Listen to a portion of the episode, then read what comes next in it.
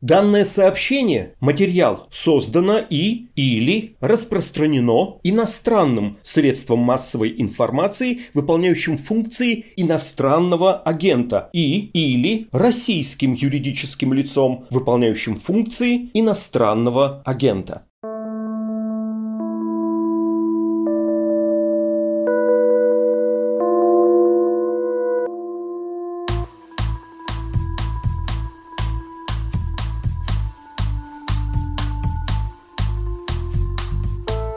Привет! Вы слушаете подкаст «Текст недели». В нем мы обсуждаем самые интересные и заметные материалы, выходящие на «Медузе». Меня зовут Александр Филимонов. Главные новости последних двух недель опять связаны с пандемией. В ЮАР выявлен омикрон. Новый, уже пятый по счету вариант коронавируса, вызывающий опасения, согласно классификации Всемирной организации здравоохранения. Многие страны начинают в панике закрывать авиасообщения, вводить карантины, ужесточать ковидные ограничения. Но кажется, что омикрон это не остановит. Он уже выявлен в нескольких десятках стран, и даже в России зарегистрированы два случая заражения. Научный редактор «Медузы» Александр Ершов написал уже серию статей, посвященных этому новому варианту ковида. Сегодня в нашем подкасте мы суммируем всю основную информацию об омикроне, которая у нас есть на данный момент.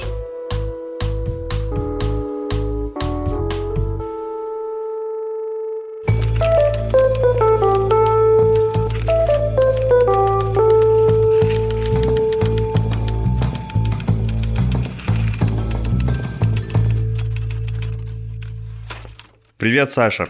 Привет. Привет. У меня сегодня любимый жанр – встреча с умным человеком. Мне остается только задавать глупые вопросы и слушать интереснейшую лекцию. Кстати, где этот умный человек? Ну ладно, да. Это ты. А, мы сегодня хотим поговорить про омикрон. С этим словом мы живем всего две недели. Но все безумно хотят знать максимально подробно, что это такое. Это новый штамм коронавируса, о котором было объявлено 23 ноября учеными из ЮАР.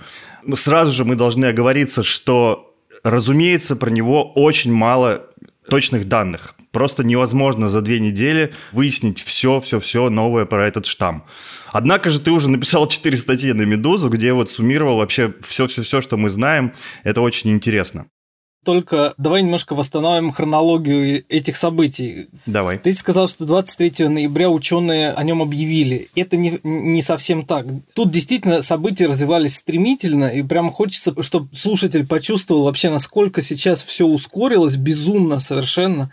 Я пишу про науку там 10 лет, уж скоро будет как... Но я не видел никогда такого, когда ученые на самом деле что-то увидели необычное 23 ноября, это был вторник. Среда ушла на проверки, и в четверг уже министр здравоохранения ЮАР выступал на общем публичном семинаре, где он и ученые, которые сделали это открытие, докладывали, что, собственно, произошло. А потом мы увидели целый вал информации за эти, получается, уже две недели, они как-то прошли для меня немножко в тумане. Мы увидели вал информации, которая тоже появлялась сначала в Твиттере исследователя, потом уже в припринтах, там про научные статьи, которые проходят полноценное рецензирование, проверки и так далее. Об этом даже речи не идет. Этот штамп уже определен Всемирной организацией здравоохранения в категорию вызывающих опасения. Таких всего пять. И первое и главное, что про него говорят, это то, что у него необычайно много мутаций, более 50. А там, например, у дельты их всего две или три. Скажи мне, что это значит в практическом смысле? То есть, как бы, когда мы пишем там скупые новостные заметки на этот счет, то мы посвящаем пока этому эпизоду там одну строчку, что большое количество мутаций, это означает, что он потенциально супер заразный, и обходит существующие иммунитеты, то есть э, людей, переболевших и вакцинировавшихся. Вкратце, история была такая. Значит, в ЮАР к середине ноября заболеваемость снизилась довольно сильно. У них была значительная такая волна, примерно тогда же, как э, была сильная волна в мае у нас. И потом упала заболеваемость до ну, каких-то совсем низких значений, типа 300 случаев э, в день по всей стране.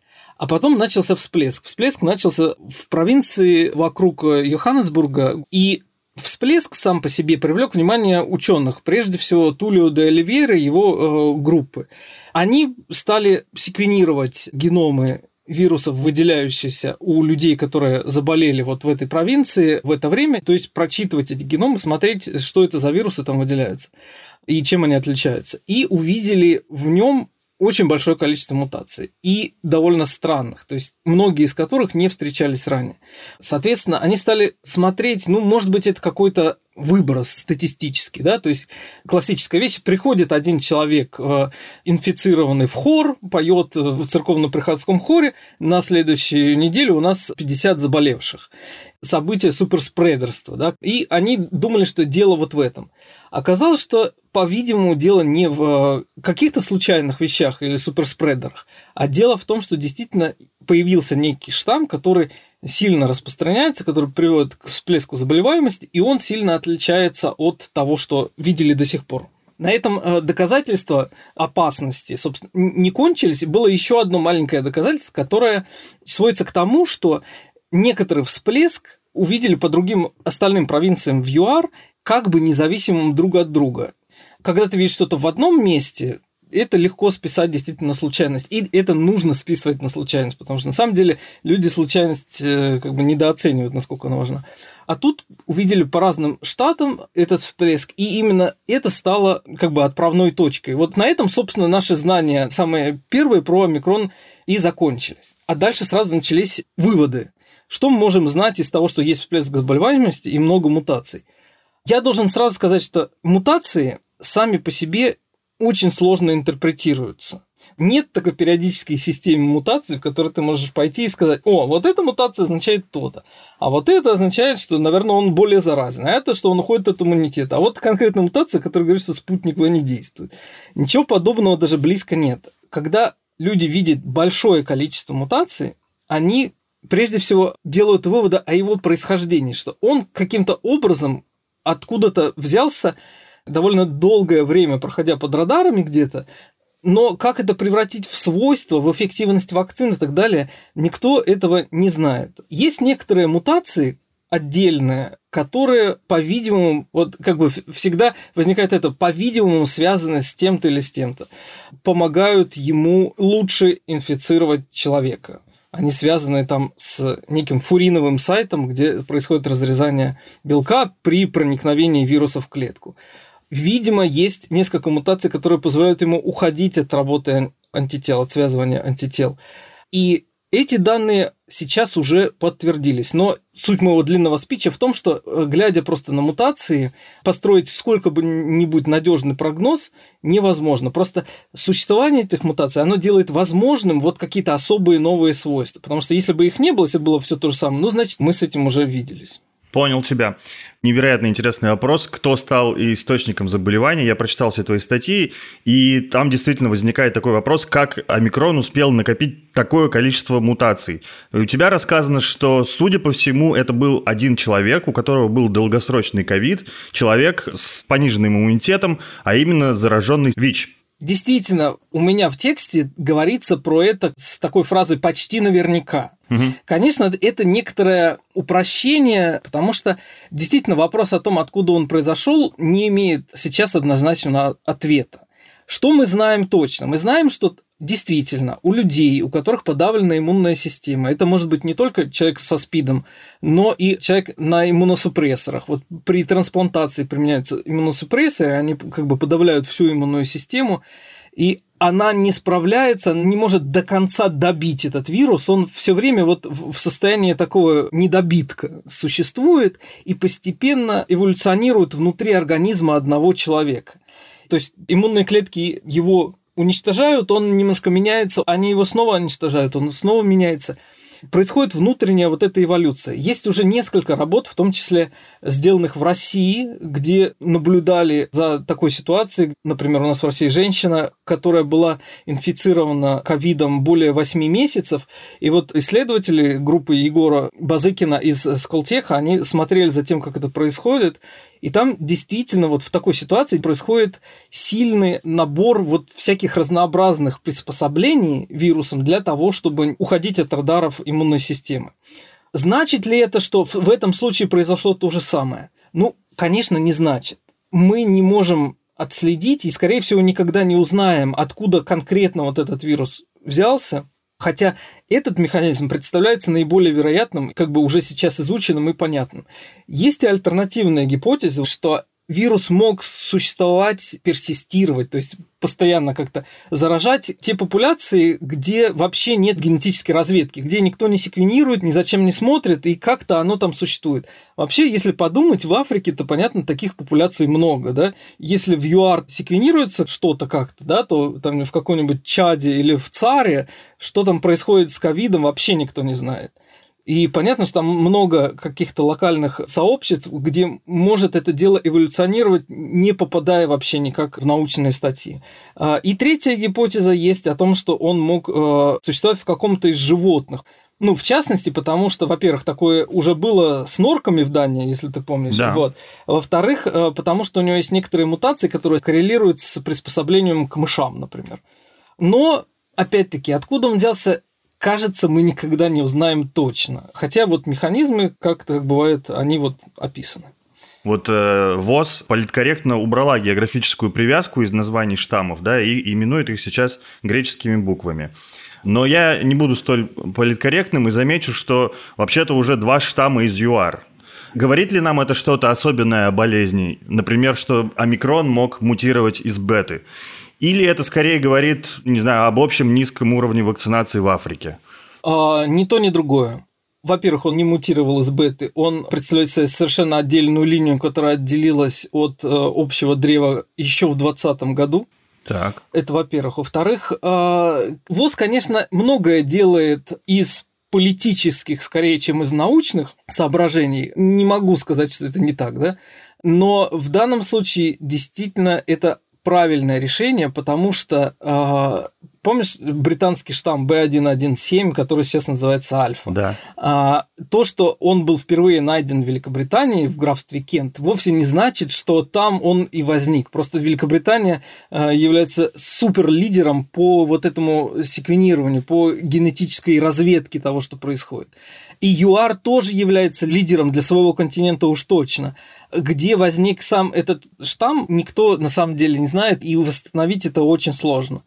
Так что это совершенно верная такая политкорректность, которая отражает научную действительность. Понятно. Кстати, еще один момент. Мы постоянно говорим штамм и вариант взаимозаменяемо, но чисто формально это все варианты, но не штаммы. Штаммом принято называть в вирусологии такой вариант вируса или инфекционного агента, который вызывает совсем другое заболевание какое он вызывает заболевание, насколько оно сильно отличается, да, мы этого не знаем. То есть, ну, как бы это немножко формальность, да, но угу. как бы можете блеснуть в, в разговоре. У, у меня, кстати, был такой вопрос для тебя заготовлен, потому что действительно мы э, зачастую в тех же новостных заметках наравне употребляем оба эти термина. Да, продолжай. Вопрос был о том, что говорит возникновение в Африке этого варианта. Ну вот Хитрость заключается в том, что, по-видимому, его возникновение, если оно действительно произошло в пациенте с иммунокомпрометированной иммунной системой, это могло произойти вообще везде, вообще где угодно совершенно.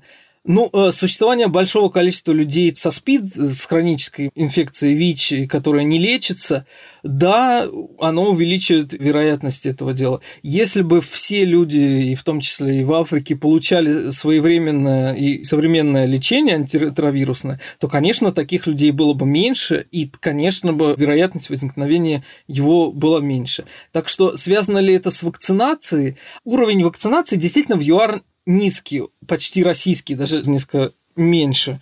Африка сильно отличается э, в целом от всех остальных континентов по количеству вакцинированных. Повлияло ли это на возникновение вируса? Ну, если бы была речь про дельту, можно было бы сказать «да», наверное, потому что там все эти мутации накапливались в популяции внутри постепенно-постепенно. Здесь, кажется, нет, не повлияло. Так что... Э, Честный ответ, он всегда сложнее, чем такие лозунги. Вот нам нужно много вакцин, иначе у нас возникнут новые варианты. Ну, как бы общая логика верная, нам действительно нужно вакцинации. Причем секрет в том, что когда у тебя половинная вакцинация, это создает максимальное давление отбора на то, чтобы новый вариант уходил от вакцинного иммунитета.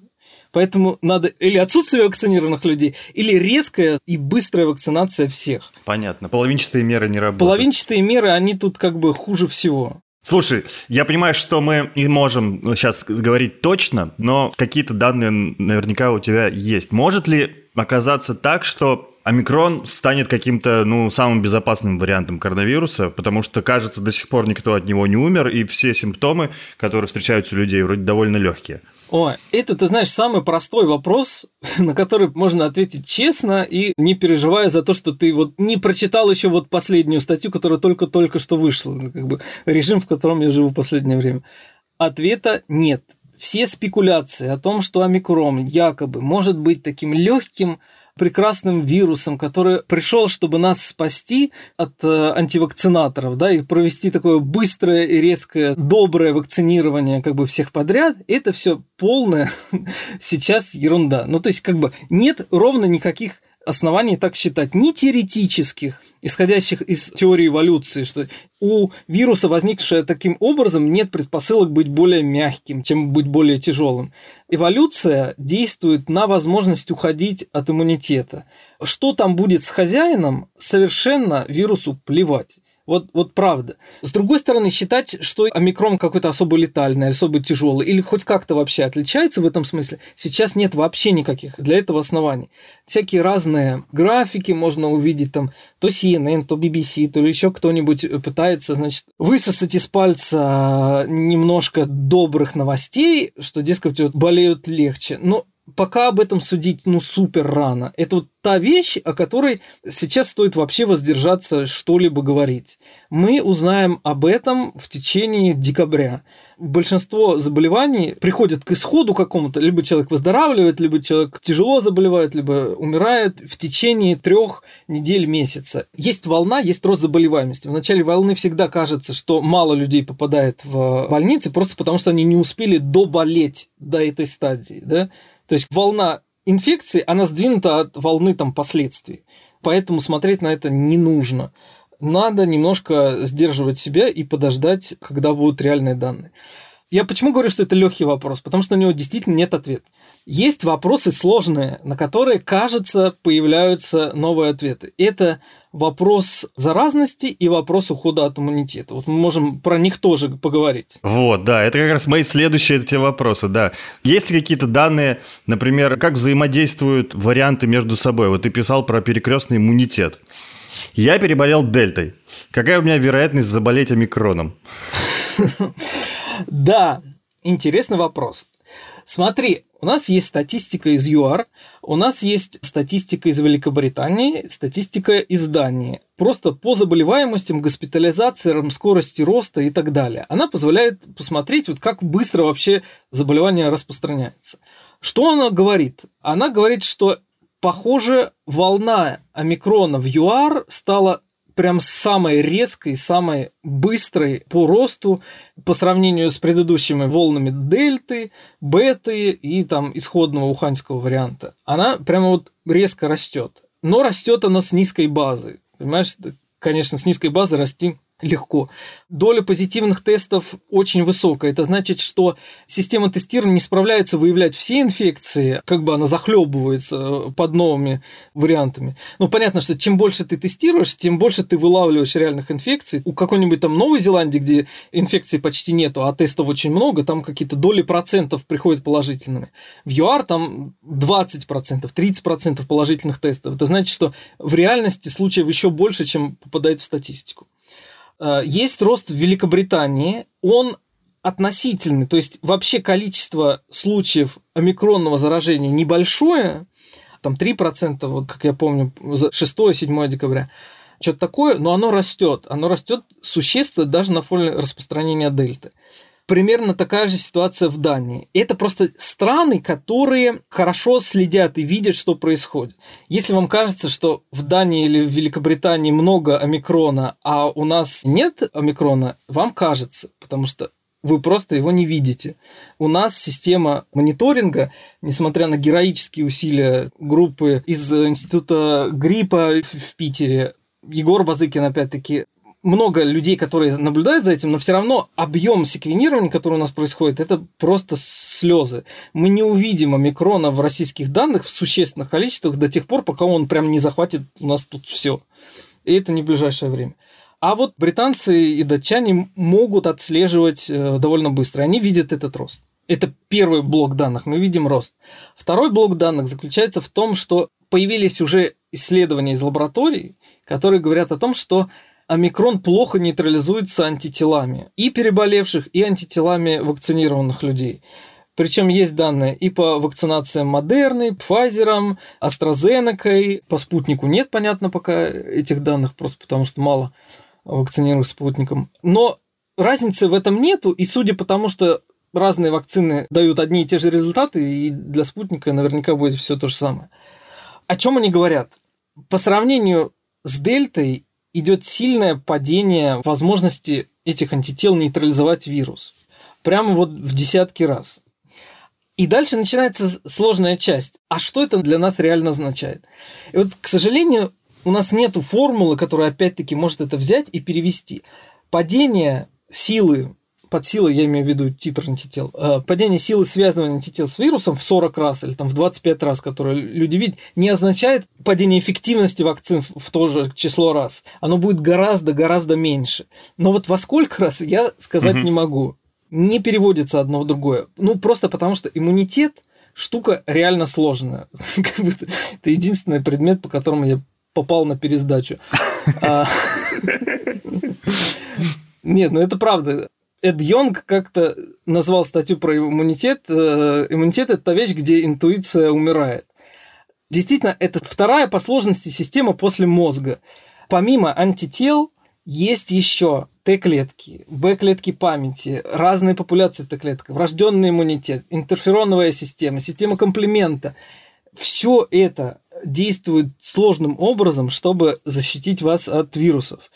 Кроме того, вот важная еще вещь, про которую мало говорят, но иммуноглобулины Ж, они прежде всего существуют в крови. А вирус у нас попадает к нам явно не в кровь, он попадает э, в респираторную систему, где находятся другие иммуноглобулины А, иммуноглобулины М. Они там присутствуют, прежде всего А.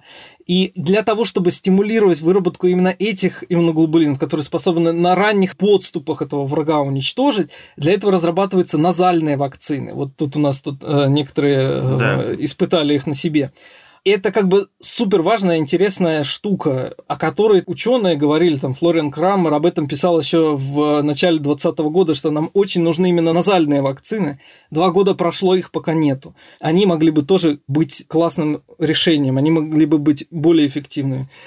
Т-клетки – это такие иммунные клетки, которые бегают по всему твоему организму, смотрят за другими клетками и присматривают, не заразились ли они вирусом. И если они видят какие-то признаки того, что внутри этих клеток есть вирус, они их уничтожают. И суть в том, что для них эти 50 мутаций омикрона – это вообще ни о чем. То есть они даже не заметят разницу. И нет вообще никаких оснований считать, что клеточный ответ на омикрон будет как-то сильно изменен.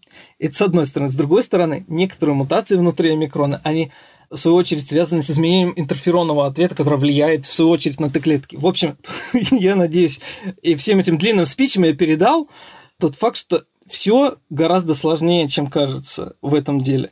У нас есть надежный проектор или прожектор, который в этом темном лесу позволяет прокладывать путь. Этот прожектор – это эксперименты, это клинические исследования и это реальные данные эффективности вакцин, которые я стараюсь описывать и все эти данные максимально быстро излагать. Но вот сейчас мы не знаем, во сколько раз иммунитет может упасть, по отношению к омикрону, но есть все основания считать, что это падение ну, может быть значительным. Вот, например, если я пойду сейчас сделаю бустерную дозу спутника, я понимаю, что сейчас это не предсказать, да, как бы, но это все равно лучше, чем ничего, наверное, да? Да, вот это можно сказать совершенно точно. То есть, как бы мы не можем предсказать тебе, во сколько раз увеличится вероятность, что ты не заболеешь, да? Угу. Но, скажем так, бустерная вакцинация действительно поднимает уровень антител. Уровень антител все-таки коррелирует, и это многократно показано, с вероятностью не заболеть. Эта корреляция не жесткая, там есть всякие исключения, но она есть. И поэтому бустерную вакцинацию имеет смысл сделать. Это прям, мне кажется, то главное, что нужно из нашего разговора сейчас вынести. Э, это то практическое действие, которое можно реально сделать. Если у вас прошло там больше полугода после вашей вакцины, последней, да, если вы можете это сделать, то лучше сделать э, бустерную вакцинацию. Если есть возможность только сделать спутником, пожалуйста, спутник тоже вариант. Если есть возможность э, другой вакцины, например, там Модерна, Сейчас накопилось большое количество данных о том, что Модерна, как самая концентрированная вакцина, самая большая по содержанию материала МРНК, она может быть более эффективна. И действительно, в данных даже по омикрону видно, что у людей с бустером уровень антител, нейтрализующих на этот омикрон, выравнивается с тем, который можно было видеть на дельте после второго укола. Значит ли это, что бустер это навсегда, не надо будет там делать э, какого-то еще? Мы не знаем. Значит ли это, что бустер обязательно необходим, а без него ты э, тяжело заболеешь? Абсолютно нет. Но в медицине не бывает абсолютного добра или зла. Ну, кроме как, если ты умер, то, наверное, тебе уже мало что поможет. Тут есть баланс риска и пользы. Вот сейчас можно точно сказать, что польза от бустеров, по-видимому, довольно серьезная, угу. а риска практически нет. Ну и все равно во многих работах, и, и ты об этом пишешь, понятно, что все до конца еще не изучено, но кажется, в конечном итоге мы можем прийти к тому, что коронавирус станет сезонным заболеванием, от него надо будет также делать прививку, как мы делаем от гриппа сейчас прививки. Ну, как научный журналист я скажу, что здесь среди ученых нет консенсуса. Угу. Да?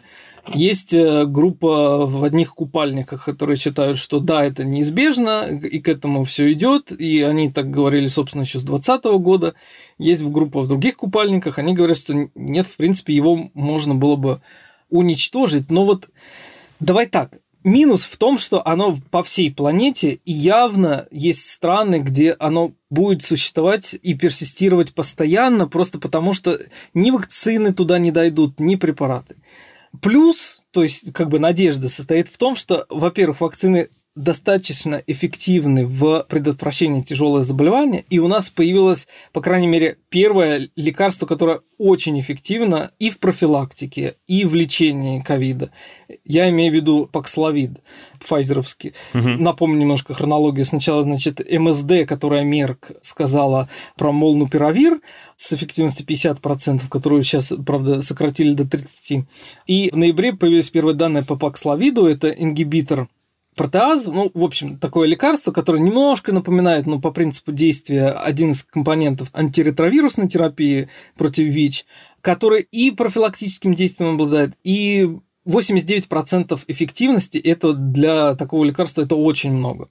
Поэтому в сочетании вакцины плюс лекарства, плюс важный факт того, что уже очень многие переболели и очень многие вакцинированы, и кросс-иммунитет между разными вариантами вируса, он все-таки, безусловно, существует. Он может быть не стопроцентный, да, но он существует. И все это вместе как бы говорит о том, что на одной отдельно взятой территории, если очень надо, можно коронавирус э, уничтожить. Но планета очень большая. Я не устаю напоминать про то, что есть такая страна, как Китай, в которой коронавирус фактически не существует как локальное явление. То есть он туда постоянно завозится, постоянно отлавливается и постоянно уничтожается. Есть такая страна, как Новая Зеландия, есть такая страна, как Австралия. Там ситуация даже близко не похожа на нашу они справились с этой задачей, действуя очень скоро, очень быстро и успев закрыть свои границы и наладить систему тестирования. И они, в общем, справляются. Мы как бы живем в одном мире, ну, кажется, что все так живут. Нет, не все так живут. Есть люди, которые справились с этой вещью гораздо лучше нас. Ну, там есть свои проблемы. Давай напоследок про еще одну отдельно взятую территорию. Неблагодарный вопрос по поводу ну, возможных прогнозов. Вот в России у нас сейчас официально два пациента с омикроном выявлено, да. Мы знаем, что была огромная вспышка дельты. Сейчас, если смотреть на официальные данные, которым мы не верим, всегда это подчеркиваю, мы вроде вышли на какое-то условное плато, у нас там где-то около 30 тысяч заболевших каждый день, одна тысяча смертей каждый день. Может ли быть какая-то новая сильная вспышка микрона? Вот как вот только что ты описывал случай в ЮАР, когда все успокоилось и вдруг так резко от 300 человек до 11 тысяч в день. Смотри, я сначала скажу, что думают ученые, потом скажу, что думаю я. Давай. Э, значит, кажется, все согласны с тем, что вспышка будет. Насколько она будет большой, разнятся мнения то, что у нас найдено там два пациента с омикроном, это не значит, что у нас э, действительно два человека с этим омикроном живут. Вы можете просто посмотреть, сколько самолетов прилетало в течение ноября в Россию из Африки, можете просто посчитать из ЮАРа и прикинуть, что по данным, например, той же Дании, как бы там завоз был довольно существенный многие были инфицированы э, уже в самолете. А в ноябре омикрон фактически вытеснил дельту из ЮАР, поэтому все, что было завезено, оно было завезено омикронное. Так что то, что омикрон у нас есть, это как бы самое надежное, есть, будет и будет распространяться.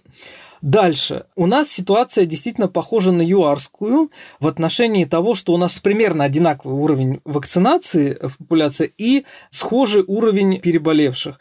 На самом деле у нас переболевших даже больше, чем в ЮАР. И еще один факт заключается в том, что омикрон, и это данные уже установленные, омикрон делает более высокой вероятность реинфекции. То есть люди, которые уже переболели, они становятся питательной средой для новых заражений. И вот если сложить это все вместе, то получается, что кажется, что избежать вспышки у нас невозможно. То есть она должна быть. Насколько она будет сильной, чтобы это посчитать, нужны вот прям конкретные оценки. Тот самый пресловутый R0, пресловутый RT и так далее. Эти оценки делаются, но пока они очень разнятся там между Великобританией и ЮАР. Есть группа, опять-таки, в одних купальниках, которые считают, что волна, вспышка заражений будет очень серьезной, очень большой, сравнимая с дельтой. Другая группа, ну, скажем, людей из ЮАР, они говорят, что мы уже видим некоторое падение скорости роста, то есть рост инфекции еще в ЮАР продолжается, но он начал закругляться. Тоже надо понимать, что там не все идет прям по экспоненте уже некоторое насыщение начинается. Возможно, вот как бы первая популяция прогорела, то есть инфекция заразила все, кого могла, и начала захлебываться. И, может быть, он не такой уж сильно э, заразный, как можно было бы предполагать. Но заразность штамма, который уходит от иммунитета, зависит еще от количества переболевших э, в популяции, да, потому что у него просто аудитория выше. Короче, в России аудитория отличается от аудитории в ЮАР. В общем, прости меня за такой очень путанный ответ, но я попытался вот изложить все, что мы знаем. Вот как только станет понятно, насколько действительно может быть эта волна высокой, ну, вы об этом узнаете. Мое личное мнение, я не эпидемиолог, но кажется, что вот это передвижение новогоднее, отсутствие масок, такое наплевательское отношение и к вакцинации и так далее, ну, нам не избежать некоторые значительные вспышки. Может быть, она будет легче дельты, может быть, она будет выше дельты, но с практической точки зрения это не важно. Мы на это повлиять не можем, мы можем пойти и сделать бустерную вакцинацию. Что я и призываю, собственно, вас делать. Спасибо за внимание. Вы слушали подкаст «Текст недели». Подписывайтесь на нас, мы есть на всех стриминговых сервисах. Мы будем благодарны, если вы поможете нашей редакции. Это можно сделать по адресу support.meduza.io. Любое пожертвование вознаграждается подпиской на новое СМИ под названием «Кит». Оно рассказывает о том, как выживать в нашем сломавшемся мире и выходит в виде почтовой рассылки. Также заходите в Магаз на нашем сайте. Там вы можете приобрести отличный иноагентский мерч от наших партнеров. Часть выручки от каждой покупки передается Медузе. Прощаюсь с вами до следующей недели. Пока.